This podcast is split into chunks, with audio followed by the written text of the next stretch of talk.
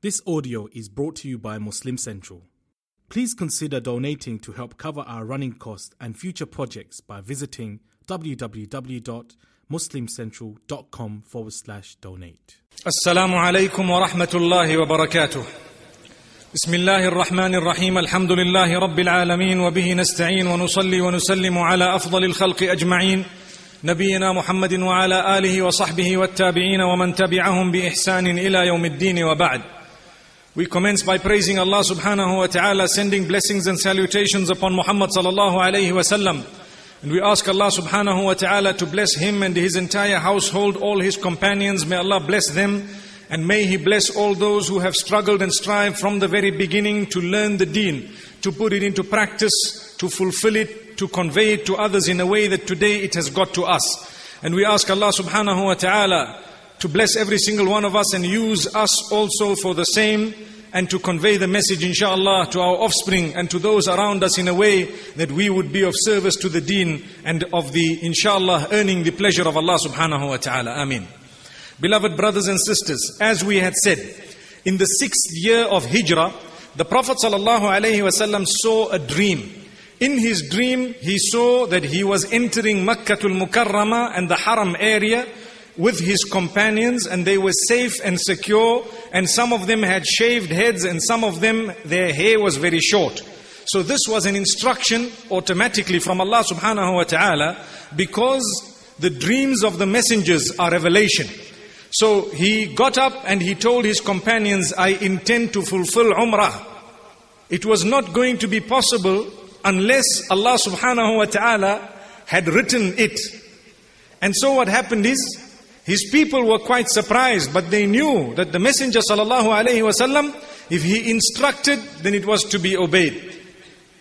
So he started off by calling the Arab, the Arab, the Bedouin Arabs from the outskirts of Medina Munawwara.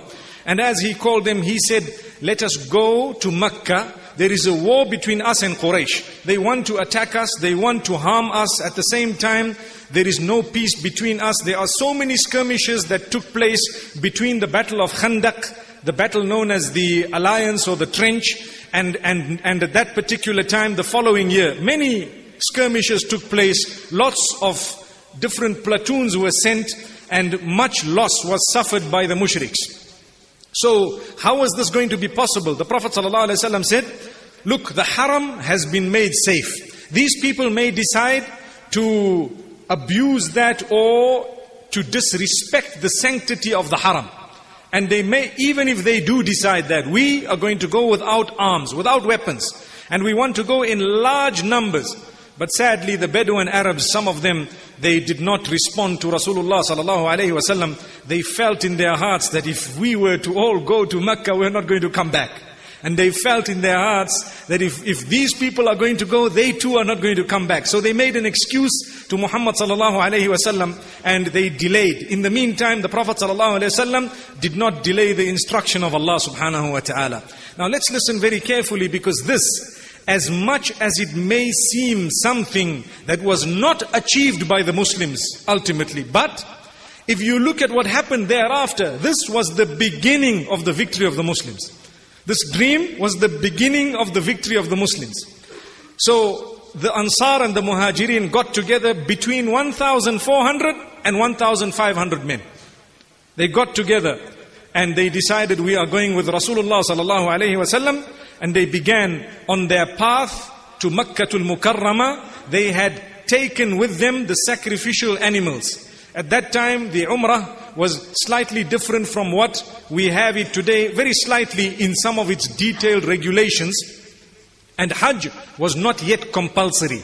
So what had happened is, the people had left Al-Madinah Al-Munawwara and they had had their ihram and at the same time they had taken their sacrificial animals and they had progressed. Now, sacrificial animals from the pagan days, they had high value in the eyes of the people. If anyone saw a sacrificial animal, it normally had a sign. They would put a sign on it. This is not to eat and so on. This is for a sacrifice in the haram. People would not really steal that because it was considered highly taboo and it would bring about very, very bad luck on the person. In fact, the wrath of the Almighty. So, they had progressed, and as they proceeded, Quraysh knew exactly what these people had intended. They knew very well that the Muslims are coming 1,400 to 1,500 men, and they are unarmed. They only have a few swords in order to protect themselves from some perhaps attack on the road and so on, but they do not intend to harm. They want to come into Mecca, they want to make Umrah, and they want to go back to Al Madinah Al Munawwara without any violence, nothing besides an act of worship for the pleasure of Allah subhanahu wa ta'ala.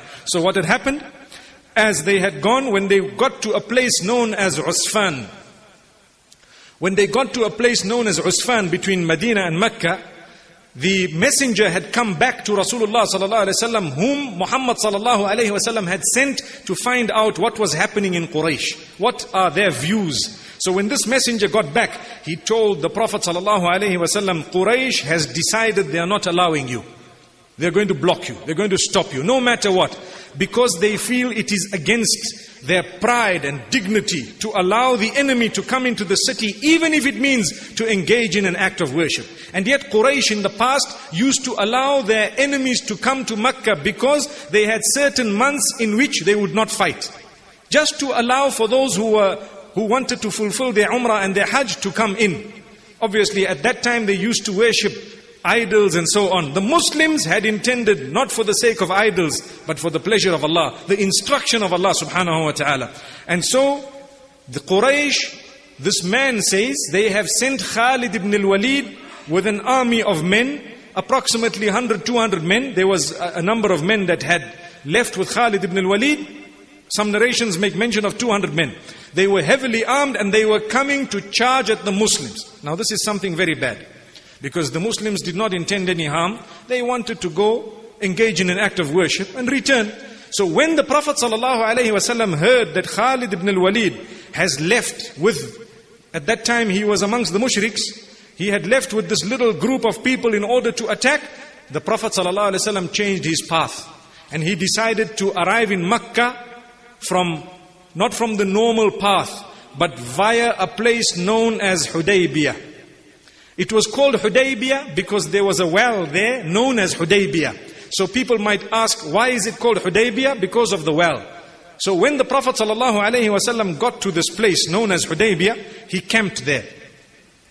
And when he camped there, the kuffar of Makkah were very uneasy because here you have Khalid ibn al-Walid returning to Makkah, telling the people of Makkah that really I did not even meet these people on the path. They were too sharp and they had used a different road. They had used a different route. You know, later on, Khalid ibn al-Walid radiallahu anhu, he says, whenever I fought the Muslims, and whenever I engaged in anything against the Muslims, I knew that Muhammad sallallahu alayhi wasallam was a protected man. Ar-rajulu mamnu'a. The man completely protected. It's impossible for me to harm him or attack him. This is a warrior of war telling you later on that this is the messenger and his status. As Allah says, Allah is the one who protects Rasulullah sallallahu alayhi wasallam. So when the path was changed, Khalid ibn al-Walid came back. When he came back, they had camped, the Muslims had camped in Hudaybiyah. The, the kuffar of Quraysh decided to send them a man officially to say, you know what? Go and find out officially why are these people here. They knew, but they wanted it official. So they sent Budayl ibn Warqa al-Khuza'i, one of the leaders of Khuza'a. This was also the plan of Allah. The plan of Allah. Why? They sent a man who was one of the leaders of Khuza'a. Later on, this man realized who was right and who was wrong. And you will see what happened to Khuza'a. So this Budayl ibn Warqa al-Khuza'i, he came to the Prophet ﷺ and says, I am a messenger from Quraysh in an official capacity. I want to know why are you here? Now he's watching the Muslims, he is seeing them in ihram, he is seeing them with talbiyah. Talbiyah means labbaik Allahumma labbaik. We are at your service. We have responded your call, O Allah. It was a call of Allah. The Prophet ﷺ was instructed in his dream. And so they were responding to the call of Allah. Labbaik wa sa'daik. Labbaik means we are at your service, O Allah. We have responded your call, O Allah. Allah calls and we respond. So he heard this, he was touched by it, and he was told, We are only here in order to engage in Umrah and we will go back. That's it, we don't want anything extra and we will not accept anything less.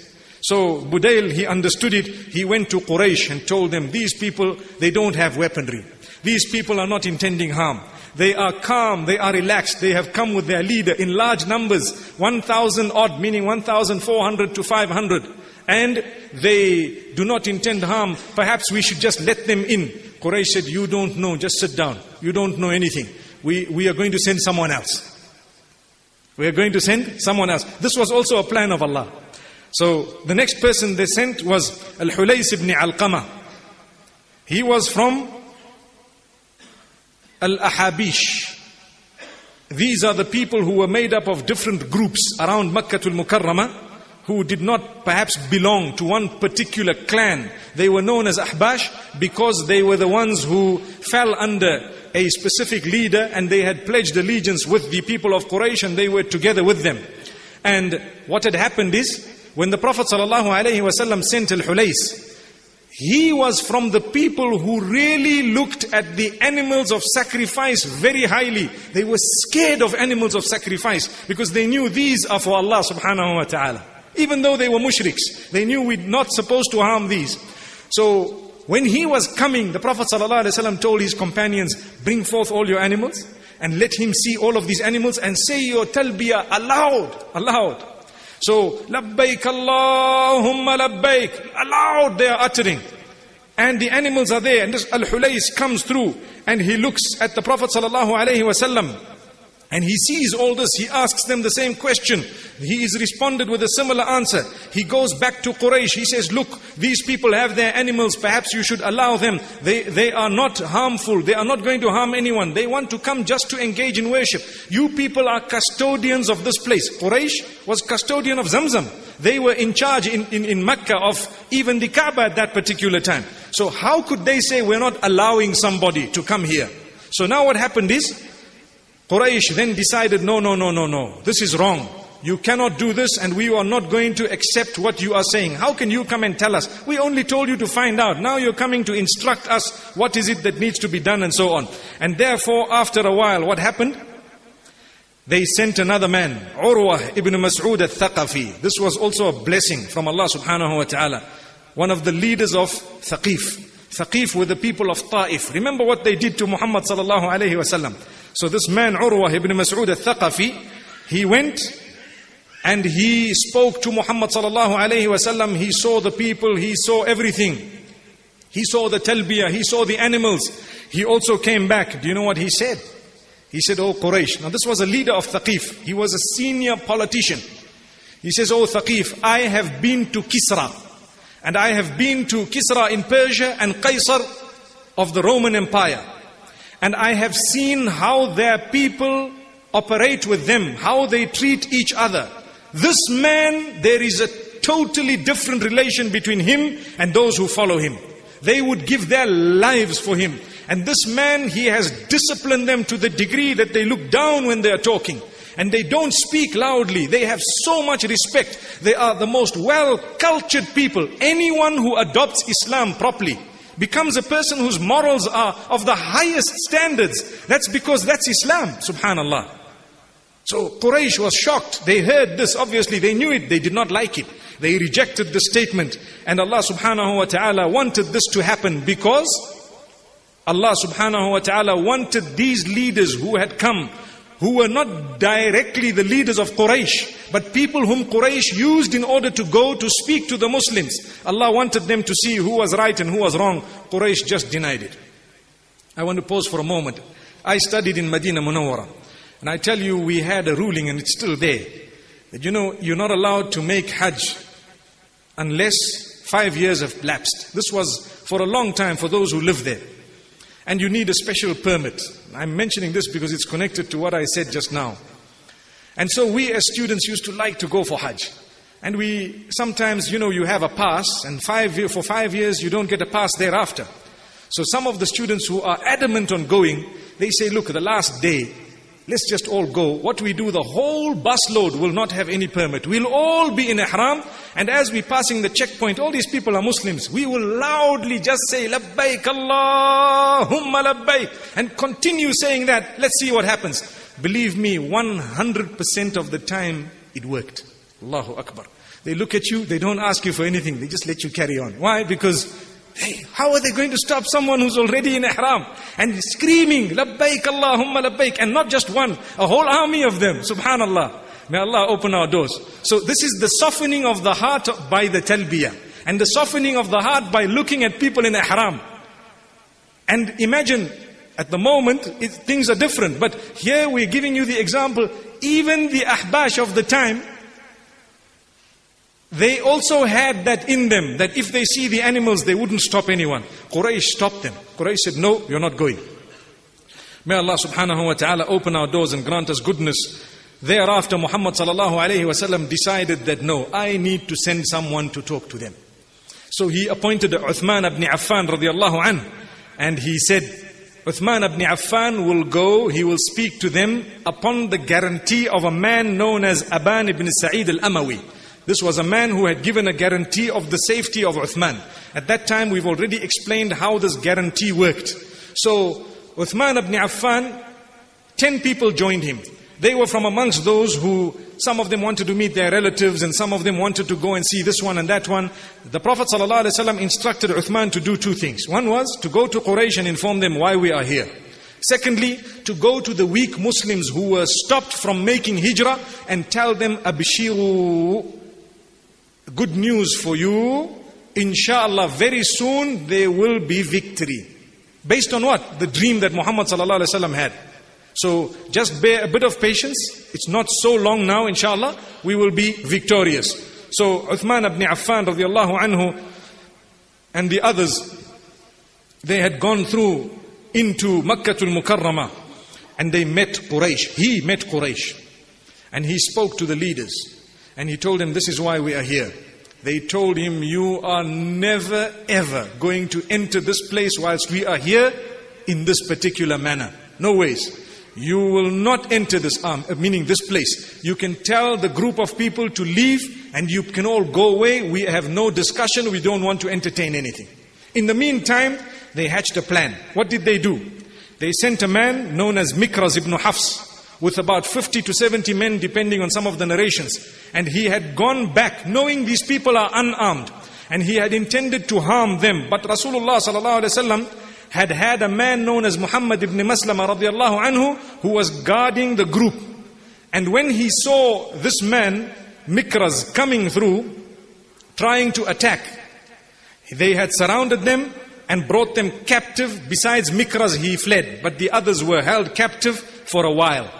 In the meantime, in Makkah al-Mukarramah, the leaders of Quraysh told Uthman ibn Affan, you can do your own tawaf here and then you can go back. As for the others, nobody is coming here. He said, how can I make tawaf here when the messenger sallallahu wasallam is being blocked? I'm going to go back. So they stopped him, even from going back. They held him for a while. When they held him for a while, news got to the Muslims who were not very far. They were in Hudaybiyah, which is just outside Mecca. News got to them that Uthman ibn Affan radiallahu anhu has been murdered by Quraysh. This was a rumor. However, it was a rumor that had its effects. What happened? Subhanallah. When the Prophet ﷺ heard this, he was deeply saddened. And at the same time, he was now preparing his people to go and revenge and retaliate the death of one of his men. This was always the case. If you look at the battles that took place, a lot of the battles had taken place because of one person being executed or one person being harmed and so on. Look at what happened to Banu Qaynuqa. We spoke about them. If you take a look at the chief of Ghassan, what they did to one of the uh, messengers of Muhammad sallallahu alaihi wasallam who was sent with a letter when they killed him. Later on, the Prophet ﷺ went to Mu'tah in order to tackle those people. We will come to that war, inshallah, later on. May Allah subhanahu wa ta'ala grant us goodness. So here, one man was killed according to rumor, and these people did not have weapons. So they were sitting under the tree. The Prophet ﷺ got up and spoke to them. Very powerful speech. And told them, we will pledge we will pledge to die if we have to, but we are going to revenge and retaliate. We are fighting these people. How many are we? How many are they? Where are we? Where are them? Who has the weapons and who doesn't have the weapons? But against all odds, subhanallah, the Muslims pledged allegiance with Muhammad sallallahu alayhi wasallam that we will die. If it need if it need be but we will revenge and retaliate for the death of this one man. Subhanallah. We will die if the need be. But we're going to retaliate. And we're going to revenge Quraysh. News got to Quraysh of this. They began shaking. As powerful as they were they began shaking. Why? They loved life. They were clinging to dear life and the Muslims to them, it was a win-win situation. Either they are victorious here, or they are martyred and they are victorious in the akhirah. They don't lose anything. May Allah subhanahu wa ta'ala grant us a deep understanding. And then, subhanallah, as this had happened, Quraysh decided to send a man. And his name was Suhail ibn Amr. This man was sent by Quraysh, go and talk to them. Let's strike a deal Let's sign a treaty. We don't want to fight. Because this was haram. We weren't supposed to fight. In the haram, you're not allowed to fight and kill. No murdering, nothing allowed there. But if someone kills you there, you're allowed to retaliate there. No harm. The Quran speaks about it as well. فَإِن قَاتَلُوكُمْ فَقُتُلُوهُمْ If they kill you within the haram, you're allowed to retaliate as well within the haram. May Allah subhanahu wa ta'ala protect us. So when they sent Suhail ibn Amr, this man came and he spoke to Muhammad sallallahu alayhi wasallam and he said, okay, what is it that you want? We want to make umrah. No, we are not going to allow you to make umrah. Well, we need to now fight. But Uthman ibn Affan radiallahu anhu, what happened is, he had then been brought and when they saw that he was actually alive and he was okay, they were at ease. But this had resulted in this agreement being drawn up had it not been for the rumor, the Muslims would not have pledged under the tree. That tree became known later on as Ash-Shajara, the tree. Even Allah subhanahu wa ta'ala speaks about it in the Quran. We will get to those verses a little bit later. So, when they pledged under the tree, it was a result of a rumor. Because of that, Quraysh began to tremble. Because of that, they decided to sign a treaty. Had it not been one after the other for all these things to have happened, the treaty was not going to come. Had they not left Madinatul Munawwara to come to Mecca, where were they going to sign a treaty? So this was all the plan of Allah subhanahu wa ta'ala. This is why obey the instruction of Allah you will see the benefit. Even if you see a little bit of, for example, difficulty in the path of it. You know, you might want to get up for salah, you feel lazy and so on. But if you are to get up, you will find great benefit. Allah subhanahu wa ta'ala will open your doors in a huge way. May Allah open our doors. So they began to sign. Ali ibn Abi Talib radiallahu anhu was one of the writers and there were a few scribes, there were witnesses from either side. From the side of the kuffar, two main witnesses. Who were they? This man, Suhail ibn Amr, and the other one who was Mikraz ibn Hafs, whose people were released. They were surrounded, they were actually, for a while, they were more or less taken captive, but the Prophet ﷺ said, release them, we have not come here to fight at all. And another thing is, uh, we, we are now about to sign this treaty with these people, release them. We don't want to have any form of captives and so on to give them reason to attack us and so on. So the Prophet ﷺ, first point the Muslims wrote, Bismillahir Rahmanir Rahim. That was the first point they wrote. This is an agreement between Muhammad Rasulullah sallallahu alayhi wasallam and Suhail ibn Amr. Meaning Quraysh represented by Suhail ibn Amr. This man, Suhail ibn Amr says, hang on, you need to remove that. If you're saying Bismillahir Rahmanir Rahim, we don't believe in Allah Ar-Rahman Ar-Rahim. So remove that, take it out. We don't want it there. And another thing is, you are saying Muhammad Rasulullah sallallahu alaihi wasallam. We don't believe that you are Rasulullah. Had we believed you were Rasulullah, the story, the matter would have been over. So Muhammad sallallahu alaihi wasallam tells Ali ibn Abi Talib radiallahu anhu, delete this, take it out. This Rasulullah, delete it. So Ali radiallahu anhu says, according to some narrations, he says, how can I delete this? I can't. With my hands I must re remove this? No, I can't. Now, Muhammad sallallahu when he saw that his companions were not prepared to delete Rasulullah sallallahu from that particular little sheet that they were writing on or whatever it was, they were actually writing this agreement on. He told Ali ibn Abi Talib radiallahu anhu, show me where it is, I will delete it. Why did he say show me where it is? Because he was unlettered. The word we use is not illiterate. Illiterate is actually a derogatory term. Unlettered means he only could not recognize the letters. That's what it means. He couldn't recognize letters, read or write. That's all. But he was the most highly educated from amongst not only mankind at large, but the creatures of Allah subhanahu wa ta'ala. That was Muhammad ibn Abdullah. So we need to distinguish between illiterate and unlettered. Here, unlettered, when he was shown it's between here and here, he rubbed it off. Sallallahu alayhi wasallam. So what was the remainder of the agreement? You will go back without Umrah this year. You go back to Medina. And you will come back next year and we will leave Makkah for three days and you will enter Makkah for three days without any weaponry besides the little sword or perhaps something you may need in order to protect yourselves from perhaps a stray animal and so on. You will come to Makkah, we give you three days and then you will go back. That was in the agreement. Another point in the agreement. Whoever comes will be safe from you into Makkah and whoever goes from here in that on that path of Medina Munawwara shall be safe. They wanted safety, security for their people and for their caravans and so on. Another thing, for 10 years we're not going to fight. We will be at peace. We are signing a ceasefire basically. That was the point. For how many years? 10 whole years. No more fighting. Not at all. And then what happens? They said something which was highly unfair, but the Muslims agreed. They said, if anyone from amongst us, the people of Makkah, have to come to Medina, you send them back. But if anyone from you come to us, we're not going to send them back. Look at this. Not fair at all. The Prophet ﷺ said, no problem. Put it, have it there. Write it as a point. If this is what they want, we will give it to them. Because obviously, who is going to come from Medina to Makkah? May Allah subhanahu wa ta'ala grant us goodness. But it was a difficult point for the Sahaba radiallahu anhum to understand. They were worried about certain people like Abu Jandal and the others who were in Mecca, who were suffering. And at the same time, they were prevented from engaging or from undertaking the hijrah. And the Prophet sallallahu alaihi wasallam now is signing a treaty to say that they won't be able to come to Medina Munawwara. Then they, they were told, you may come back the following year. And at the same time, there was a, one of the clauses saying, nobody break this agreement. Not at all. Nobody break the agreement, the war. We are not going to fight with one another. We are not going to assist anyone against one another. And at the same time, any little clan that wants to join in with Quraysh, they may seek alliance with them. And anyone who would like to join with the Muslim forces, they may join them as well.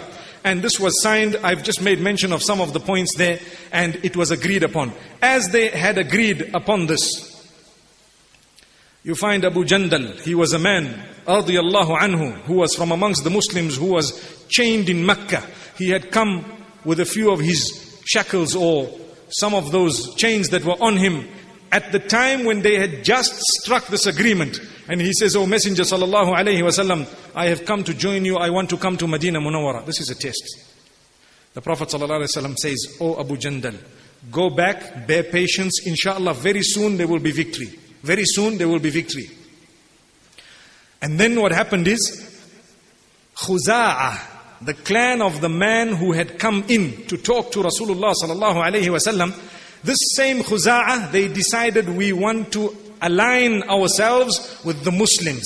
So they struck a deal with the Muslims to say, now we will be with you under the protection of the Muslimin with specific rules and regulations and some agreement that they had drawn up. But Khuza'ah joined the forces of the Muslimin and at the same time Banu Bakr joined with the kuffar of Quraysh. So this agreement started working, it started bearing fruits already.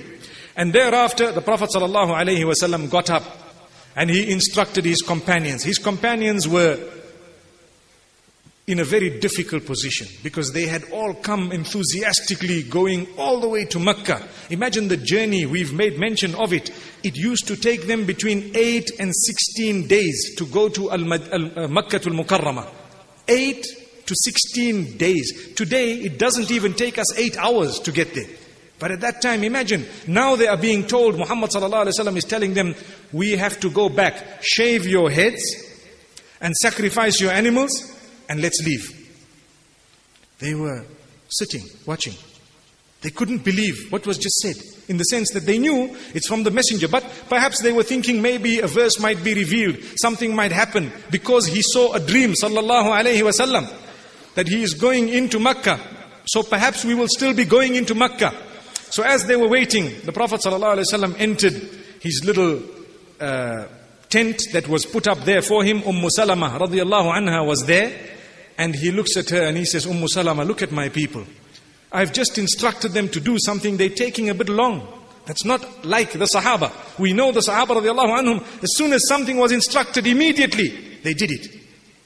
So Umm Salama says, Oh Messenger, sallallahu alayhi wasallam, perhaps it is heavy in the sense that you know, they have come with their animals, they have been ready, they are waiting to go in, they were so enthusiastic. Now that this is an instruction, the best way forward is if you come out and you get your hair shaved, or you slaughter your animal and get your hair shaved, then they will all follow.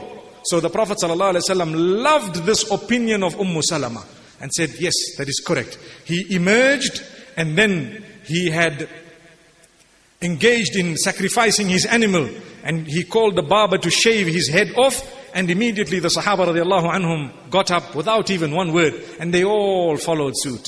May Allah subhanahu wa ta'ala grant us protection. May He make us from those also who can follow the example of Rasulullah sallallahu alayhi wasallam.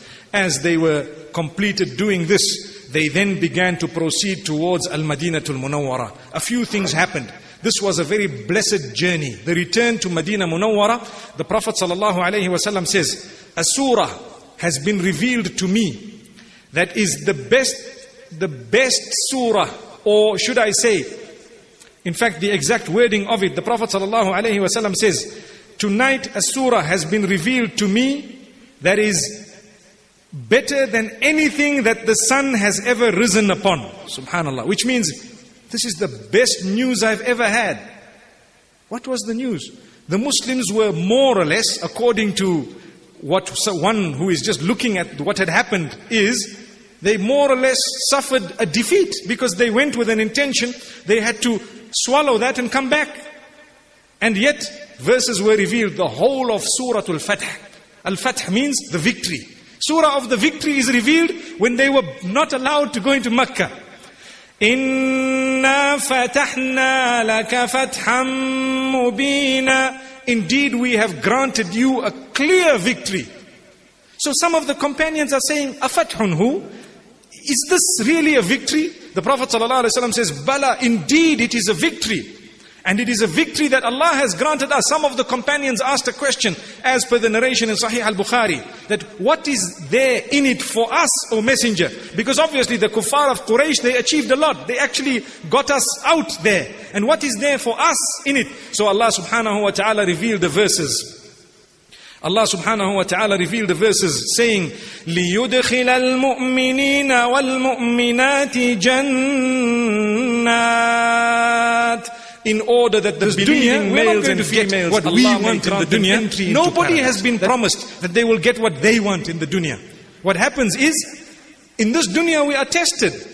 Some have certain things, some have very few things, some have a little bit more, some have a little bit less. But the ultimate goodness is paradise. So they were told, you will be achieving paradise. They were very, very happy at that. And Alhamdulillah, the Muslims began to proceed. As they proceeded, something else happened a lady by the name of Umm Kulthum binti Uqbah ibn Abi Mu'ayt. She was one of those who was stuck in Mecca. She came and she was taking or she was undertaking the hijrah to Medina Munawwara. And now there was an agreement to say we will send them back. If you look carefully at the agreement, it was worded in masculine, not in feminine. That's one point that some of the ulama have drawn. And if you look at the verse of the Quran, even if it was not worded in that particular way, the Quran says when a Muslim female comes, you test her with a few questions.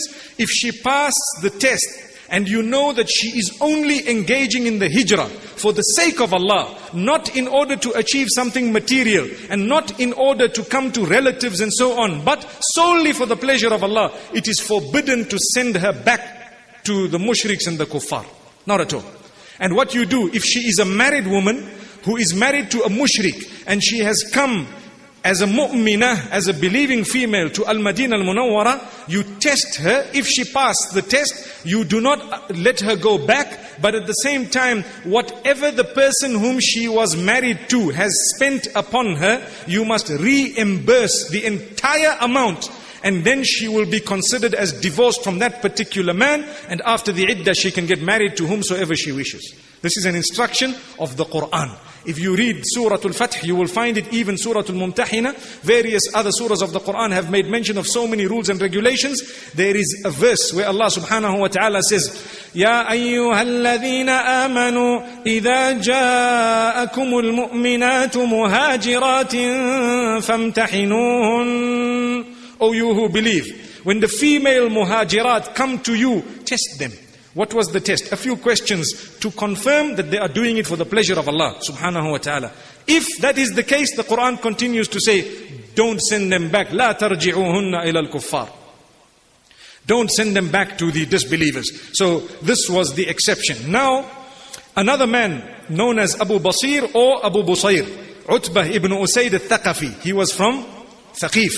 He was also a Muslim who had accepted Islam. He ran he ran away. He managed to get out of Makkah al Mukarramah and he came to Rasulullah sallallahu alayhi wasallam to Medina Munawwara. Quraysh sent two men to get this man. When Quraysh sent two men to get this man, the Prophet wasallam looked at him and said, You have to go back. We have an agreement between us and Quraysh. You've got to go back, bear patience, and inshallah we will be having victory very soon. Allah will open the doors very soon.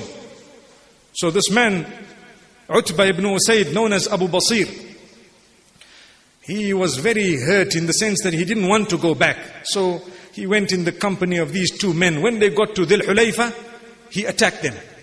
And one of them was executed because he didn't want to go back.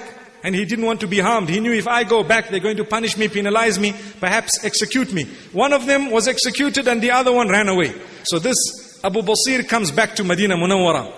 The Prophet ﷺ told him, look, what is it? He said, This is what happened. He said, No, I cannot accept you in Medina. You can go anywhere else, but not in Medina. And this resulted in something great, something very big. They went onto the path of Sham, the, the region not too far from Medina Munawwara, but on the road towards Asham. And what happened? They stayed there. And he invited others who were in a similar position like him such as Abu Jandal. According to some narrations, Abu Jandal joined him. So they were not in Medina. They were now in a third place. So Quraysh cannot say we need the man because we don't have the man. And he's gone. So they were now based and stationed in a certain place and they used to waylay the caravans of Quraysh. As they came, these people would, would enter and they would attack and so on. So Quraysh became so fed up that in no time they sent to Rasulullah sallallahu a messenger saying, one clause of this agreement we had struck, we want to delete it. What is the clause? The clause that if anyone from us comes to you, you must send them back. Don't send them back. You rather keep them. Because now they realize these people are going to a third place. They're causing harm to us. Because Ardullahi wasi'ah, the land of Allah is so broad. If you are not going to be here or there, you can be in a third place. Subhanallah. May Allah open our doors and grant us understanding. So look at the victory of the Muslims. It already started. They deleted one.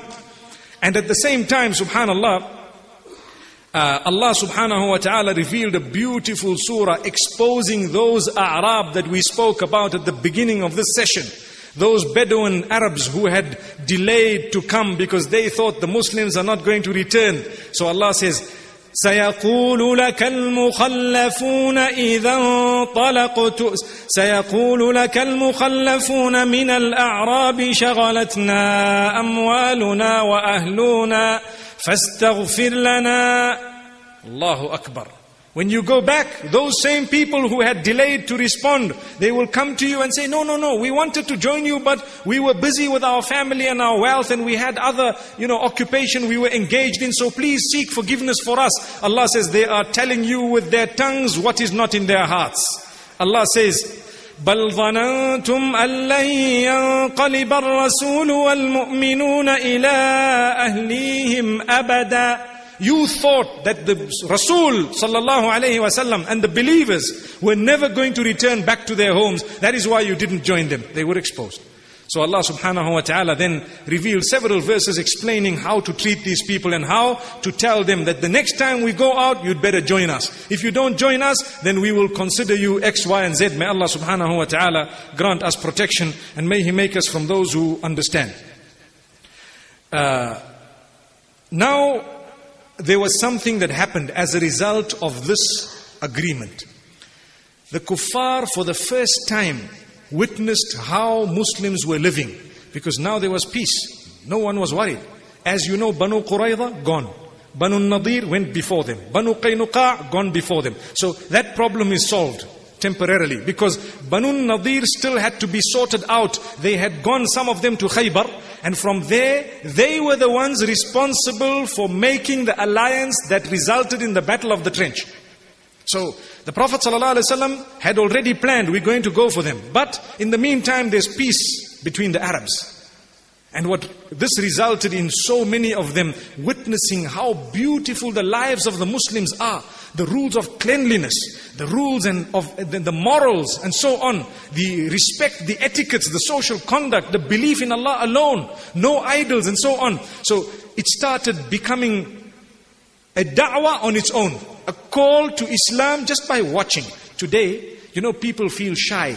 They say, I need to read my salah, but this is an airport. You know, what should I do now? Okay, if there's no salah facility, what can you do? Wallahi, you don't have an option but to choose a corner where you have to lay down your musalla and you have to read your salah. There's no option. And if you thinking for a moment that I am shy of the people who are passing, wallahi, let me tell you, the bulk of them will probably learn much more than they ever have just by watching you. And they will have it in their hearts, some good form of a, a feeling within their hearts. There will be just a few who might look at us and think that what are these people doing? The rest of them know very well that this is a deen that cannot be competed with. So that is why do not feel for a moment embarrassed about your own faith. Sometimes we as Muslim, and I know it happens to some of the youngsters, you know, you're going somewhere and you're wearing a headgear, for example. Suddenly it goes out, it's in the pocket. Why, hey, you know what? Brother, don't worry. Your identification, people need to know you're a good man. You have pure Islamic identification. And at the same time, you have character and conduct that far outweighs anything they can come with. Allahu Akbar. Why should we pretend not to be Muslim? Why pretend? Become hypocritical. Don't be shy. Your name is Muhammad. Stop saying Mo. No, say Muhammad. No, no problem. If it is Abdul Aziz, stop saying Duli. Allah protect us. Allah protect us. Wallahi, this is what's happening. Why are we shy of our identity? We need to engage in salah. We need to remember, say, my name is Abdul Aziz, I'm a Muslim. So what? Allahu Akbar. May Allah subhanahu wa ta'ala open our doors. This is how some of them accepted Islam. Just by watching and just by looking. The only thing is, there was no hijrah allowed at that particular time.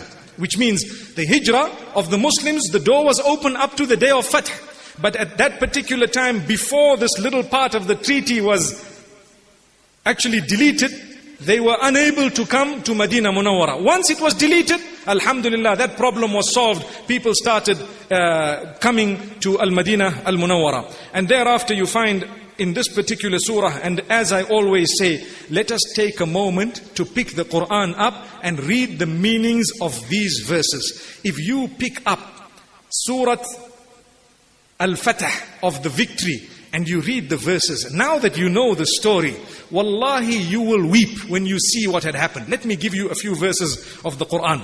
Allah subhanahu wa ta'ala says, لقد صدق الله رسوله الرؤيا بالحق لتدخلن المسجد الحرام إن شاء الله آمنين محلقين رؤوسكم ومقصرين لا تخافون When they were leaving, they thought to themselves, now you see the dream happened and we are not really from amongst those who were fortunate enough to go in and so on. Verses were revealed. Allah will definitely make true the dream of the messenger that he had seen. And insha'Allah, you will definitely enter the haram safe and sound. Some of you shaving their hair and others with their hair trimmed quite short and so on. So this was a verse. Allah is promising them, don't worry, it is coming. Subhanallah. So this resulted in them strengthening their iman, mashallah. They became happy. Another verse. Powerful verse. لقد رضي الله عن المؤمنين إذ يبايعونك تحت الشجرة فعلم ما في قلوبهم فأنزل السكينة عليهم وأثابهم فتحا قريبا Allah has indeed become pleased with those who pledged the allegiance under the tree. Allah has become pleased with them. And Allah looked at their hearts. Allah has seen the condition of their hearts. Allah is pleased with them and is giving them good news of victory to come very, very soon. Subhanallah. Imagine. 1,400 to 1,500 people being told Allah is pleased with you. The verse is revealed. Imagine those people, they are known as Ashabu Shajara. قد شهد الحديبية The Prophet ﷺ used to say regarding certain people that this person, how can you speak about him? He was with us in Badr and he was with us in Hudaybiyah. Why Badr? Because we heard the hadith لعل الله اطلع على أهل بدر فقال اعملوا ما شئتم فإني قد غفرت لكم Allah has looked at the hearts of the people of, who took part in the battle of Badr and he said do as you please for indeed I have forgiven you. And Hudaybiyah, here it is. Allah says I am pleased with you. Subhanallah. So this was a gift of Allah. And Allah subhanahu wa ta'ala told them, you are going to be victorious very, very soon. Subhanallah. May Allah subhanahu wa ta'ala grant us goodness. As I said, it's very important for us to pick up the pages of the Quran, the Quran and read what it says, understand it. It's beautiful. It is moving. It will move us and strengthen our iman. These are the words of Allah subhanahu wa ta'ala. Surah Al-Fath the surah of the victory. May Allah subhanahu wa ta'ala grant us the opportunity to read it and understand it and draw lessons from it and put into practice.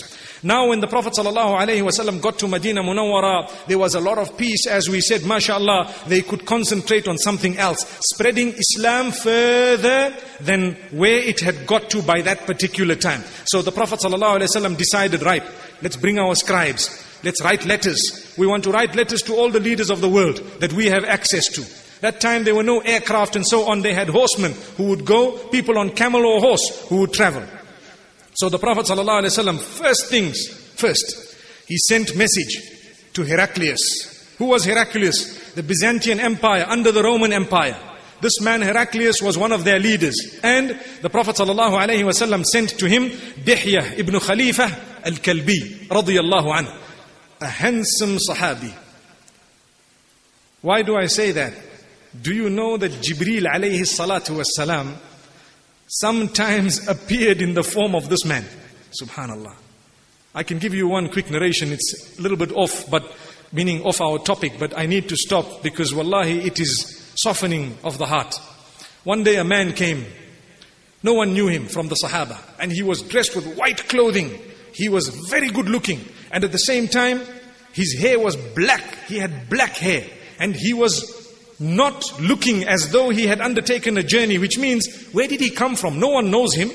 And yet, it seems like he did not undertake any journey. He came and he sat in front of Rasulullah just like we would sit when we sit in qa'da of salah. And he put his knees next to the knees of Rasulullah and he's asking him questions. Mal Islam. What is Islam? The Prophet says Islam, and he mentions the five pillars. So this man says, You are right.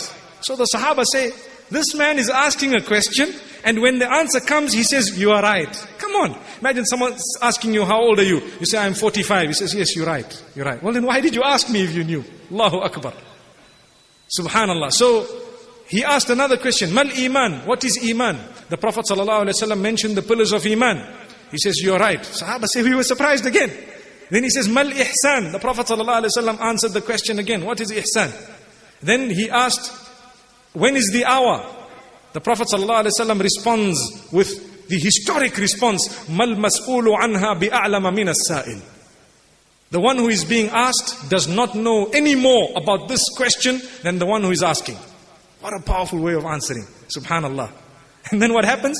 He asked, okay, so what are the signs of this hour? So the Prophet ﷺ says a few of the signs and so on. Then he, he gets up after he says, you are right, and he walks away. When he walks away, the Prophet ﷺ says, do you know who this was? They say Allah and His Messenger know best. He says, هذا جبريل أتاكم يعلمكم أمر دينكم. This was Jibril. He came to teach you your religion with a Q&A basically. He was asking and the response. Then he was saying, okay, he asked another question. So when he was asking, the people around were all learning something. Subhanallah. May Allah open our doors. That was Jibril. So we say Dihya ibn Khalifa al-Kalbi. The reason why we diverted is because Jibril alayhi salam sometimes came in his form. And this man was sent to Heraclius. When he got to Heraclius, and I'm going to mention this in detail today, and tomorrow, inshallah, we'll see the rest of the letters that Rasulullah sent, and we'll probably go into the Battle of Khaybar as well, and what happened. This Heraclius, something very amazing happened. Obviously, under the Roman Empire, the messenger Dihya radiallahu an comes to him with this letter. What did the letter say? Simple, straightforward, to the point.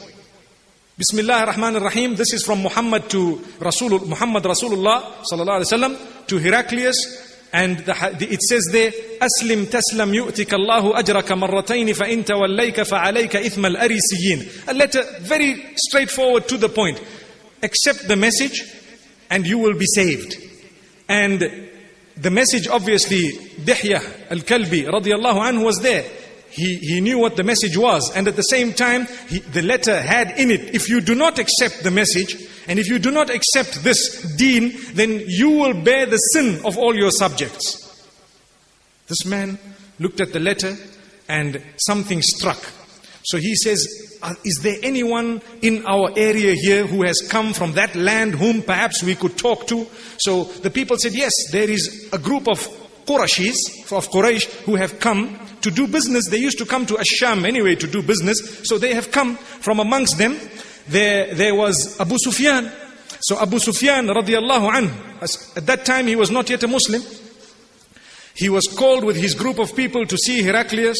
And when he stands in front of him, he says, who from amongst you is the most closest related to this man who's claiming to be a prophet? Abu Sufyan says, It's me. Because obviously he was a Qurashi. The others were not so close to that clan of Rasulullah sallallahu wasallam. So what happened as a result? He called him forward. And he said, Come forward. He told his men, Stand behind him. We don't want to see the others just now. They are shy. I'm going to ask this man questions. And if he lies, we don't want to see the reaction of those people. So immediately Abu Sufyan knew I need to speak the truth here. So he asked Abu Sufyan, this man who's claiming to be a messenger, what is his lineage? Does he have a good lineage? Abu Sufyan says, yes, he has a good lineage. Obviously, he just said he was a relative, so it has to be a good, good lineage. He says, yes, he has a good lineage. He says, thereafter, he says, has anyone before him ever said something similar to what he has said? Abu Sufyan said, no, he's the first one who came with it. Have there been any kings or leaders from his parents or family? No. Thereafter he says, have you ever considered him a liar in anything? Has he lied? No, he's not a liar. We never knew him as a liar. Then he says, have any of his forefathers uttered words similar to this? The answer is no. Who are the people who follow him? The wealthy or the influential or those who do not have much influence? He said, well, those who don't have much influence are the ones who follow him. Then he says, are the numbers of his followers increasing or decreasing? He says, well, they are increasing. He, then he says, are people who have accepted his message ever reneging, coming back and rejecting the message? He says, not one of them. Then he says, does he ever break his promise and his treaty when he promises? He says, no, never. In fact, right now we are here because of a treaty we have with him. That's what he says. Then he says, have you ever fought him? And if you have, what is the result of the war? He says, well, we have fought him. So one war he wins, one war we win. One war he wins, one war we win. So this man was convinced. He says, Wallahi, if what you are telling me is true, then he is the messenger that we are waiting for. But I did not expect him to be from amongst the Arabs. And wallahi, if what you are saying is true, he will very soon rule the piece of land under my feet. That's what he says. Who? From the Roman Empire, Heraclius. May Allah subhanahu wa ta'ala grant us an understanding. In fact, he also asked a question, what does he command? What does he instruct? So, Abu Sufyan says, he instructs us, first thing, أن تعبدوا الله وحده لا شريك له لا تشركوا بالله شيئا to worship Allah alone without associating partners with Allah subhanahu wa ta'ala. If you take a careful look at that answer, the first thing Abu Sufyan is saying, the Prophet was worried about shirk. nobody must engage in association of partnership with Allah subhanahu wa ta'ala. This was Muhammad sallallahu alayhi wasallam. So, up to this day, the prime message of Islam, worship Allah alone. Do not associate any partners with Allah subhanahu wa ta'ala. Now, this man says to Abu Sufyan, You see, I asked you about his lineage because the messengers come with a good lineage. I asked you if anyone before him has said anything of this nature because perhaps he would just be following them. I asked you about his forefathers because if his forefathers were leaders or kings, perhaps he just wanted to gain it back. I asked you if anyone, I asked you if anyone called him a liar or if he was a liar. When you said no, I knew that if he does not lie about people, he would never lie about the Almighty. Subhanallah. Simple. If a man doesn't lie between one another, why would he lie about Allah? Subhanahu wa ta'ala. Then I asked you about his followers because all the messengers, the followers, their followers primarily are those who are not that influential. And thereafter, I asked you, do they increase or decrease? Because as the Iman increases, nobody would actually go back. And the, the numbers would never ever decrease. And thereafter, I asked you about whether he breaks promises because a messenger does not break a promise. And I asked you if you fight him and who wins? And all the messengers, they win and they lose. They win and they lose. But final victory is theirs. Do you know what happened? The people around Heraclius began to make a noise to the degree that they had to send Abu Sufyan and them out and they were discussing amongst themselves whatever they discussed. Abu Sufyan later on himself says that I told my people of Quraysh at, at that particular time that you see this Ibn Abi Kabsha, that was the name they used to use for Rasulullah sallallahu alaihi wasallam. He says, you see, even the Roman king is fearing him. Look at this. Even the Roman king is fearing him. And Abu Sufyan says later on that it was at that point when I felt in my heart the first effect of Islam. You see, he didn't accept Islam at that stage, Abu Sufyan. But this man Heraclius, who did not accept Islam, but he had a discussion, he knew this is right. So when Heraclius met his leaders in Hims a little bit later on, he had a meeting with them, all his chiefs. He closed the doors and he told them, Look, there is a messenger. He gave them the story. They were so upset. They all rushed to the door. They found it locked. When they got back, he told him, Relax, take it easy. I'm not telling it to you because I want to follow him. I am telling it to you to see how seriously you take your faith. So don't worry, we're not going to follow him. Look at this. After knowing what was right and wrong, after asking the questions, he still did not accept. And this is why we say, and I want to end on this note, my beloved brothers and sisters, we know what is right. We know what we have is right. We don't have a doubt. Why is it that we take so long? We take so long to leave that which will earn the wrath of Allah, our bad habits. We take so long to leave them. Why is it that we cannot leave sin for the sake of Allah when what we have, we know it is right? We take so long to respond. Why is it that we feel lazy to obey the instruction of Allah? We couldn't even cover ourselves to save our lives sometimes. May Allah safeguard our women. Sometimes we have a scarf, a piece of cloth, which is so small, which could be the result of our entry into Jannah, or it could result in our entry into Jannah. And perhaps we have just flung it into our wardrobe and we walk out in the total wrath of Allah subhanahu wa ta'ala. We take so long to respond. Come on, shouldn't the hearts of the Muslims soften up? We don't want to be like Heraclius and the others who knew what was right and what was wrong, but they rejected it.